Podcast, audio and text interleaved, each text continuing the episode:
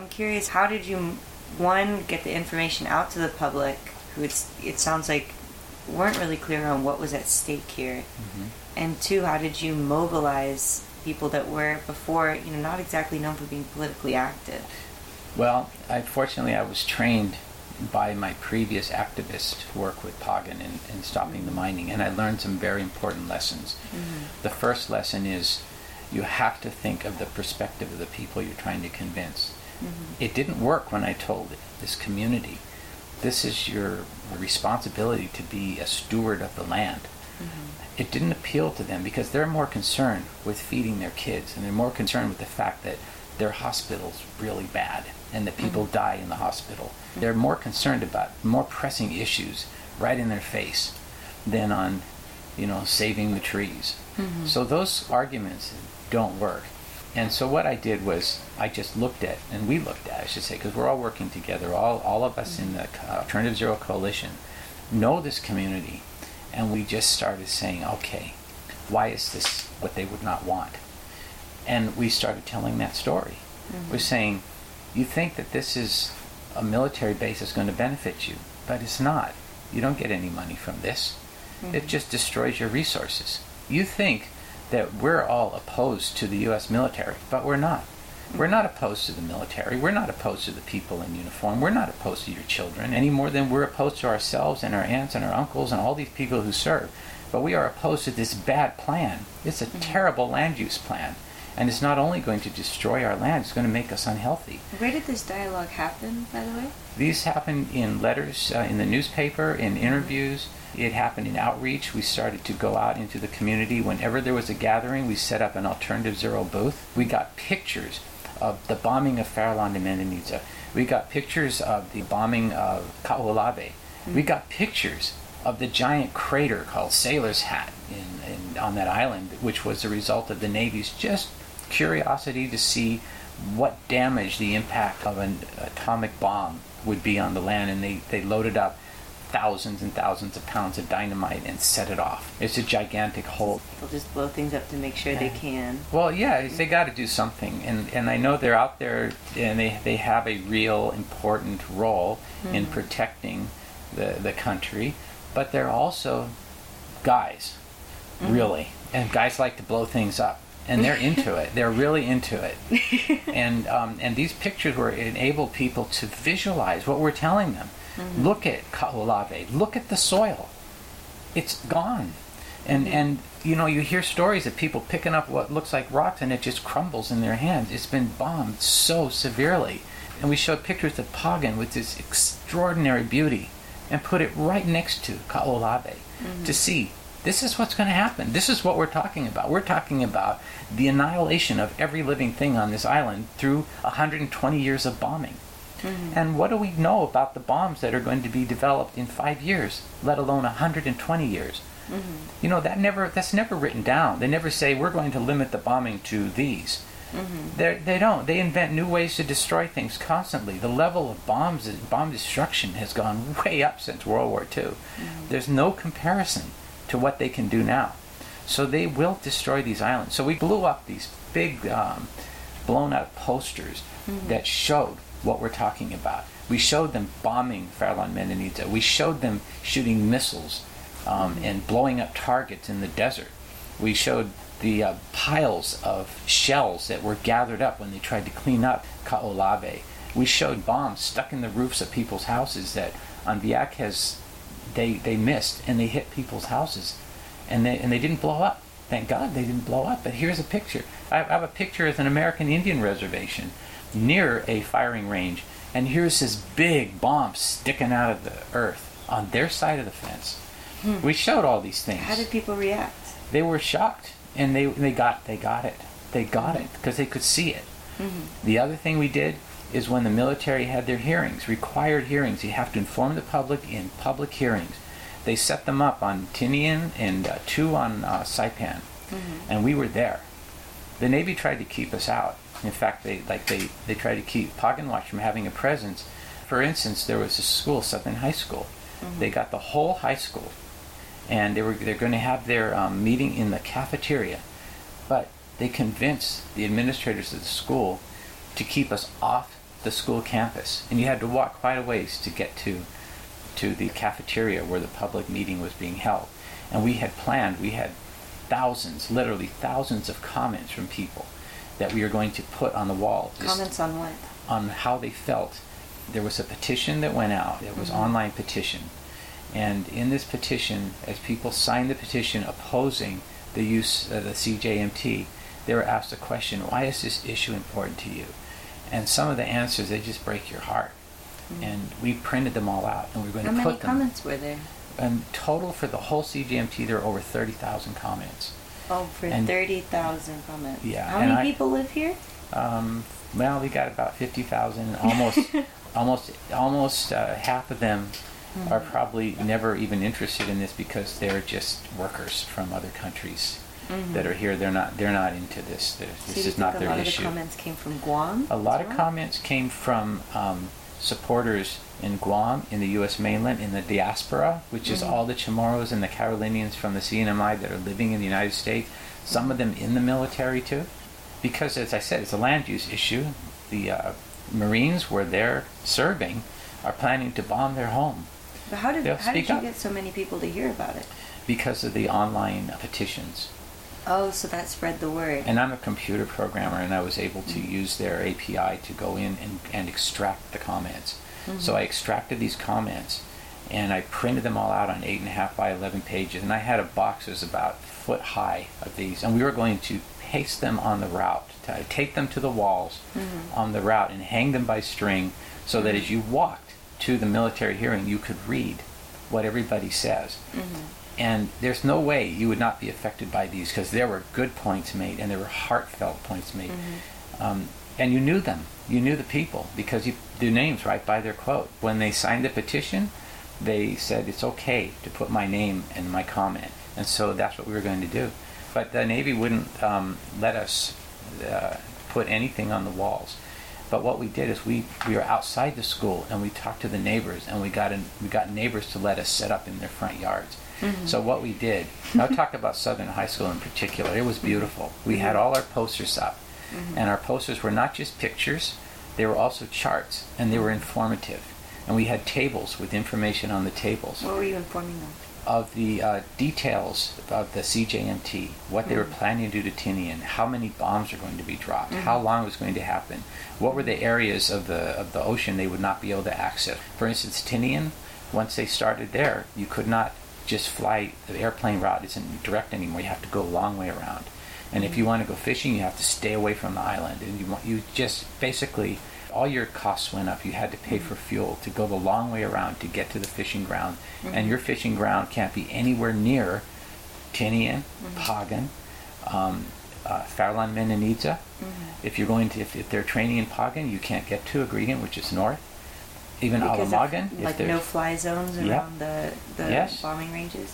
And from So the mid, if you had Mhm. ships out there, multinational ships, and they're training, you won't be allowed in the ocean at all. So Mhm. all these things were part, and, and there's a lot of information about what are the endangered species. What about, like the Navy has a study Mhm. where they said what will be the invasives that will come. So, you know, it's good to give people the information. Like the Navy's own study says they're bringing two venomous snakes. We can expect two venomous snakes to come from Indochina. And piggybacking on the equipment that the military will be bringing as they join the joint training out here. It's like 90, 90 something percent certainty we'll have two venomous snakes. That's so insane. these kinds of things, it's a lot of information, and we just made it easy for someone before they went in to hear the Navy's pitch Mhm. that they could come in here and see our pitch. How hard would it be for them to figure out this information on their own? Like, how big is the CJMT? Uh, the draft CJMT document, I Mhm. believe it was 1,500 pages, and that's not even 1,500 pages. and, and it's in highly technical uh, form, and it's all in English. And a lot of these people that live here, their first language is Chamorro. Their Mhm. first language is Carolinian. The majority of people are not college educated, and they're reading at a you know a much lower level than these things are being written. So how can they understand them? And who has time to read 1,500 pages of highly technical information? hmm The Navy didn't bother to translate anything into the languages that people speak. Sounds like sort of a shortcoming in what's supposed to be a democratic process, right? All this information that they need to give people that's important to their well-being isn't actually made accessible. That's right. It's not mm-hmm. accessible. And, and the whole goal is for the Navy, their goal is to comply with the law mm-hmm. in the way that will not interfere with them achieving their objective of getting the project through. So mm-hmm. they volunteer nothing. Mm-hmm. And they are not going to put them in a foreign language that, that they have to mm-hmm. hire someone to do and Well, heard- translate 1,500 I thought the pages. CJMT was translated into Chamorro. They have a very small summary. It's just a few pages long in Chamorro. oh, that's rich. Yeah, fifteen hundred pages, and then a small summary with words they chose. That's what Mm-hmm. that's what it was. You know, we pretty vehemently objected to that because Mm-hmm. that is suppressing the knowledge. That's making sure that people don't get the information. But back to the to, Mm-hmm. To what the- we did. The setup in the front yard. Yeah, that Yeah. setup. We set it up. We had tents out, donated, and we raised money, and we Mm-hmm. bought tents, and we put the tents up. We hung all the posters. We put our Mm-hmm. tables out with charts and uh, and things that people could pick up. We got posters that showed the bomb Mm-hmm. with the red strike through, the circle with the stripes. It says no bombing. It says uh, no, like no bombing. Tinian and Pagan our home, you know, our mm-hmm. history, our home. It was it's a beautiful little poster. I mean, a little sticker for their cars and things. Mm-hmm. And people were taking the stickers and putting them on their clothes as they went in. So when you looked out in the audience, you saw a sea of these no These bomb anti-bomb. stickers. And by the way, Yeah. you can still see those stickers all around town. Yeah, they're still out there in big numbers. Mm-hmm. But not only did they see all this, we played. We had KKMP came with their sound equipment.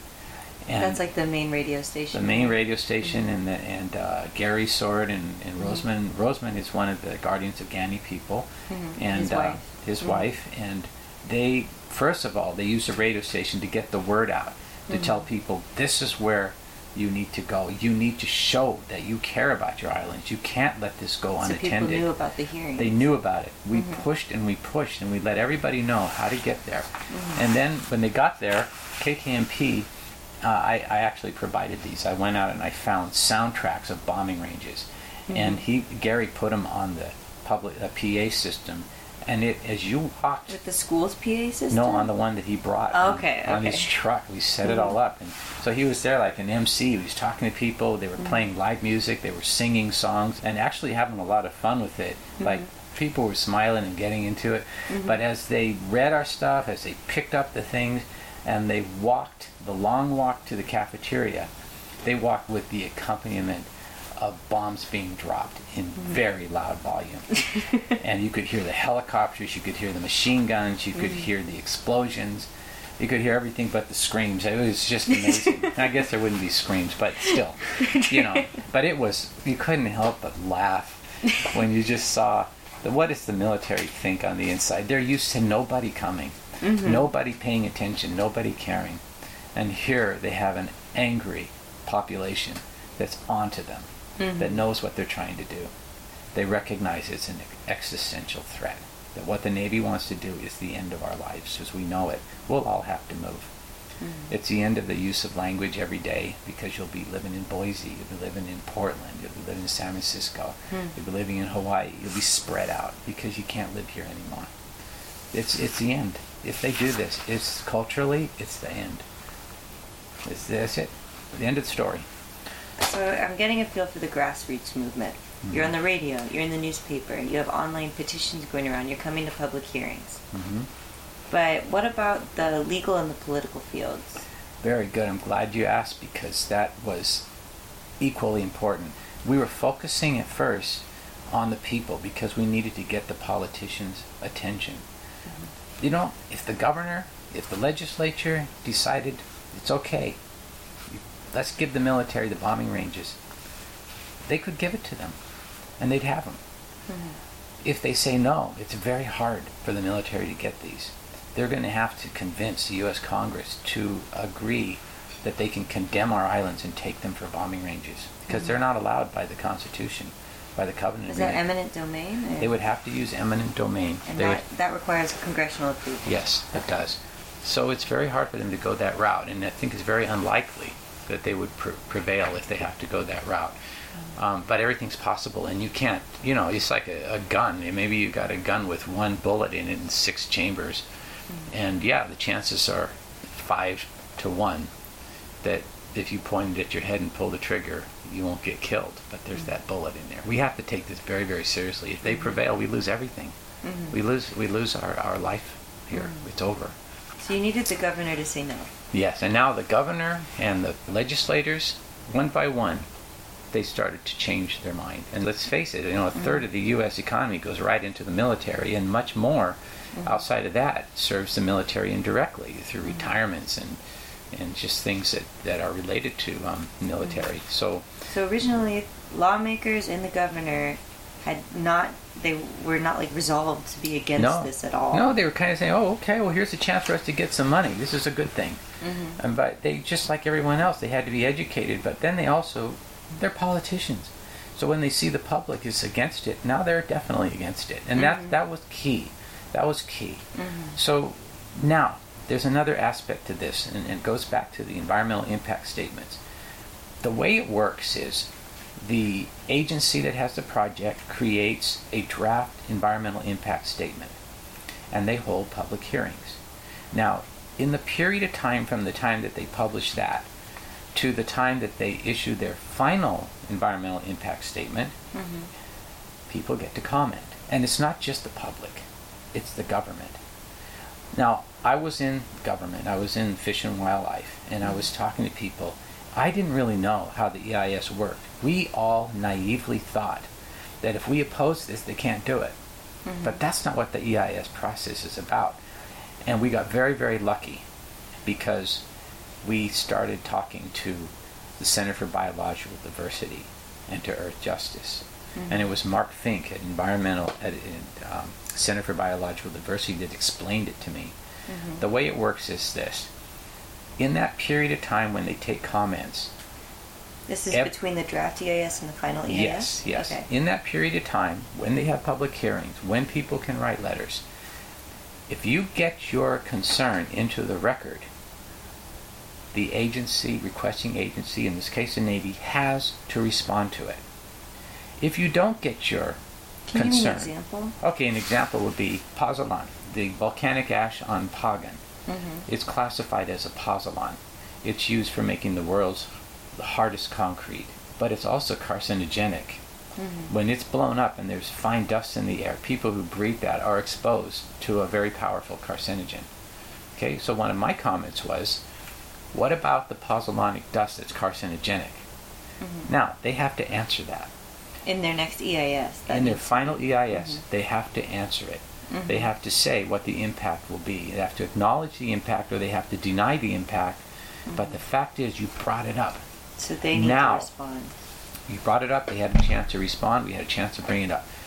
Now, after they they have their final EIS published, in which they respond to your question, and after they make their record of decision, which is their decision, they decide, despite all the objections, despite all the impact, we're going to proceed anyway, which they will definitely do. Mhm.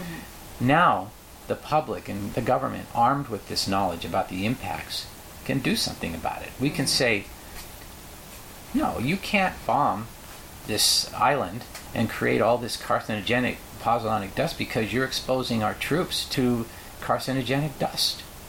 What are you going to do? You can't do that. If you do that, we're going to sue you because you're endangering them. So basically, the effect is twofold. One, you get your comment in, and you slow down the process to get to the final EIS because they have all of these comments to respond to. Well, now. that that does happen. And then two yeah, is that you're armed with more knowledge, so that if they decide to push their record of decision through, you now have what you need to oppose them in the political realm. yes, in the Okay. political, in the legal realm. Mm-hmm. Um, now, let's say I didn't bring up the pozzolanic dust, and they didn't bring it up. Then I say after the record of decision, I say, "Hey, wait a minute, that dust is carcinogenic." They say, "Sorry, Too late. too late. You didn't bring it up." Mhm. That applies to everything. If you didn't bring up the fact that the noise, the decibel level of shooting howitzers Mhm. in Tinian is going to disrupt people's learning in school or their church services, they can say, "Sorry, you didn't bring it up. We don't have to address that." If you for, if you didn't bring up the fact that there's no place to, to store all the garbage and all the all the exploded ammunition that there's you haven't told us where that's going to go, they say, "Sorry, you didn't bring it up." So at that point, they you can't come at them later and say you should have known about this because you had a window when you could have brought it up and you didn't bring it up. exactly. So now the Navy's not responsible for it either. Right. Okay, so what about all those comments on the petition? They're same deal. Were I- those used? Yeah, so, so what happened is when I sent my comments, my comments were four pages long. And a lot of my friends did the same thing. And we just kind of split up uh, our issues. Some of them were repeated. And um, because everyone needed to have the chance to voice their concern, the big thing was the government. Now, the government paid attention because But- now the but- government. So this this whole sorry, really Mhm. quick. So the whole strategy where you give them as many comments as possible, so that they then have to recognize those Yeah, comments. mhm. So they were hit with how many comments through the petition? just the public comments. Um, I'm not sure through the petition because there mm. were letters that were written, mm. and we, we had letter writing campaigns. We mm. even set up uh, a booth where you could come in and look on a wall and see all the issues and pick those that are important to you, and we'll help you write your letter. How many comments were there in response to the CJMT though? For the CJMT, there were 30,000 comments, which included mm-hmm. even uh, they included letters. It included um, filling out forms that where you put your comment on the forms at the public hearings. It included government responses, um, and it included uh, the comments made um, in petitions, along with petitioning, where you say, "I don't, I'm against this, and here's why." Those are comments. They all added up, and it was an extremely unexpected number. yeah, I was Navy. thinking with with MIRC and with MITT, there was basically no response. hardly anything. Right, and then suddenly they have thirty thousand Right. comments. Yeah. Mhm. Now, what Mark Fink had taught me about the EIS process and how it was important that you name everything you can, even if it's just a list. It doesn't matter because what you're doing is a placeholder. It means you can discuss it. It means you can sue over it. That I had to get that information out into all the agencies because the people who were working on this, and now the government was paying attention, and our responses from the CNMI government were amazing. They were great. There were heroes, people in the government and scientists who wrote. What they wrote was heroic, and I and I know some of these people. Just they, they worked many many hours and did extensive research and extensive work under deadline. And you know what else? Who pays for this?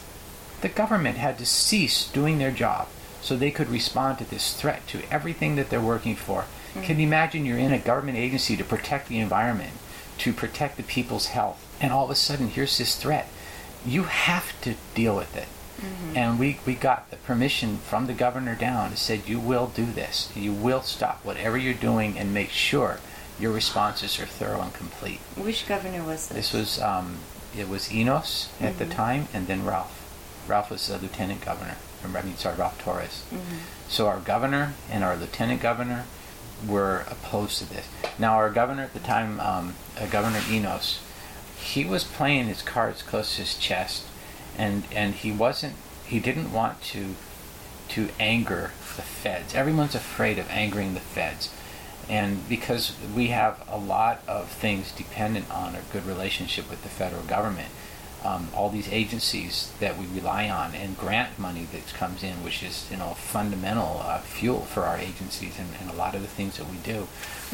People are afraid that if they say no to the military, that they will they'll lose that. And we also educated about that too. And in the, the story for that that I tell people is very simple. The American government is a dysfunctional family.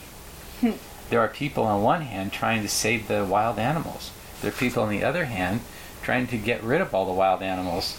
there are people trying to destroy their environment. There's people on the one hand trying to keep the water clean. There's people on the other hand trying to pour their chemicals in the water. Politicians against politicians and agencies against agencies. Mm-hmm. It is a truly dysfunctional family.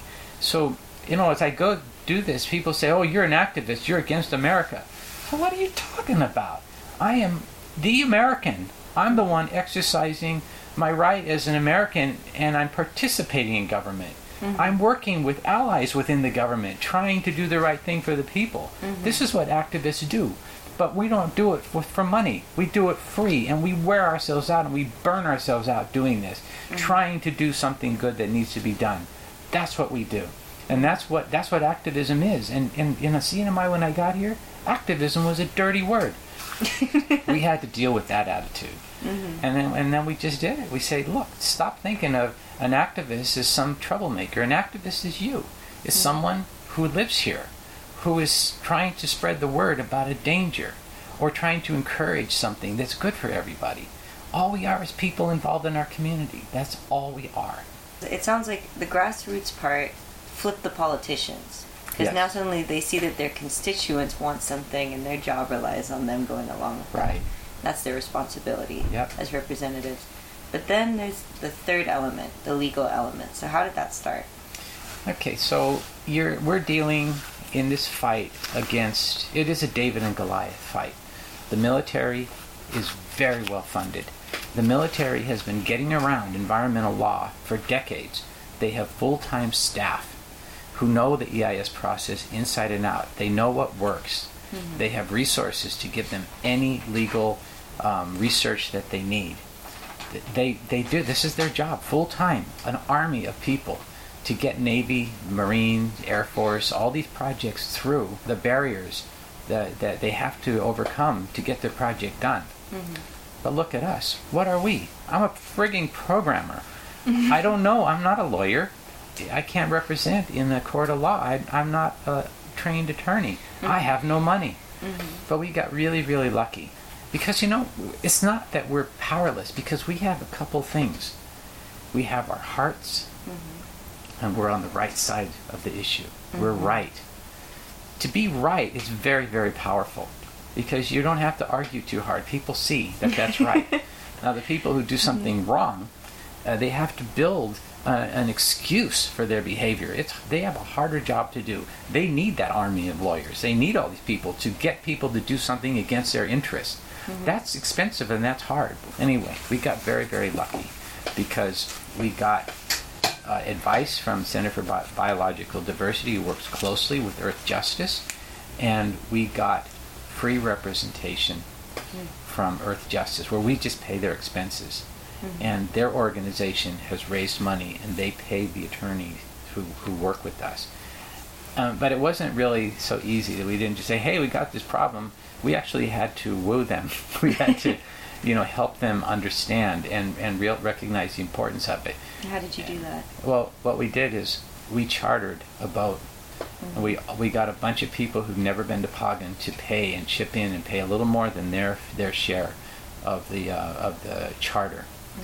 And we got enough from them with some other donations that we could bring three people there free. And we bought someone from Center for Biological Diversity, and we brought someone from Earth Justice, who mm-hmm. turned out to be the lawyer that took the case, and that's David Henkin. Mm-hmm. And we also brought a photographer who, who did work and still does work for National Geographic. Mm-hmm. And what a team when these guys got together and they saw and they experienced what Pagan was. They knew this is not appropriate to use this for a bombing range. It is just too special.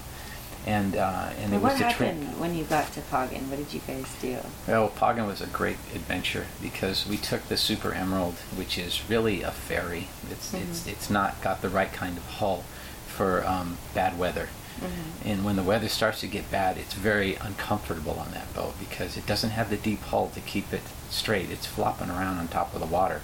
But in worse weather, it's downright dangerous. So when we got to Pagan, we're okay, but then the weather started to get bad. And after about four days, um, the decision was to abandon the boat and let it be destroyed by the by the the weather. So you got stranded We got on stranded. an abandoned island with the Earth Justice lawyer Yeah. and the did. biodiver or the Center Center, for Biological yep. Diversity rep Yep. and the photographer. And the photographer.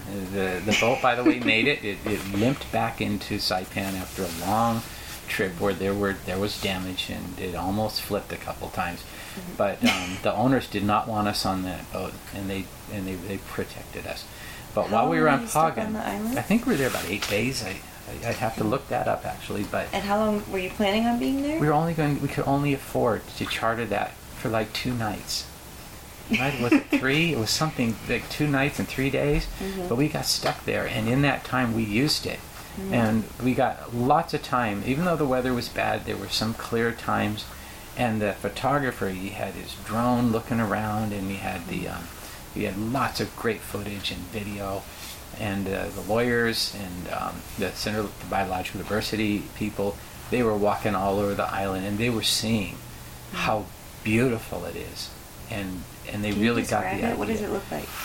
It's it's really an unreal kind of place because it's since it's volcanic, the soil's black, Hmm. and during the Japanese era, the people brought their plants, and they've survived. They've gone kind of feral. They're out there, Mhm. and including Japan grass. So you have this bright green clumps of grass over black soil.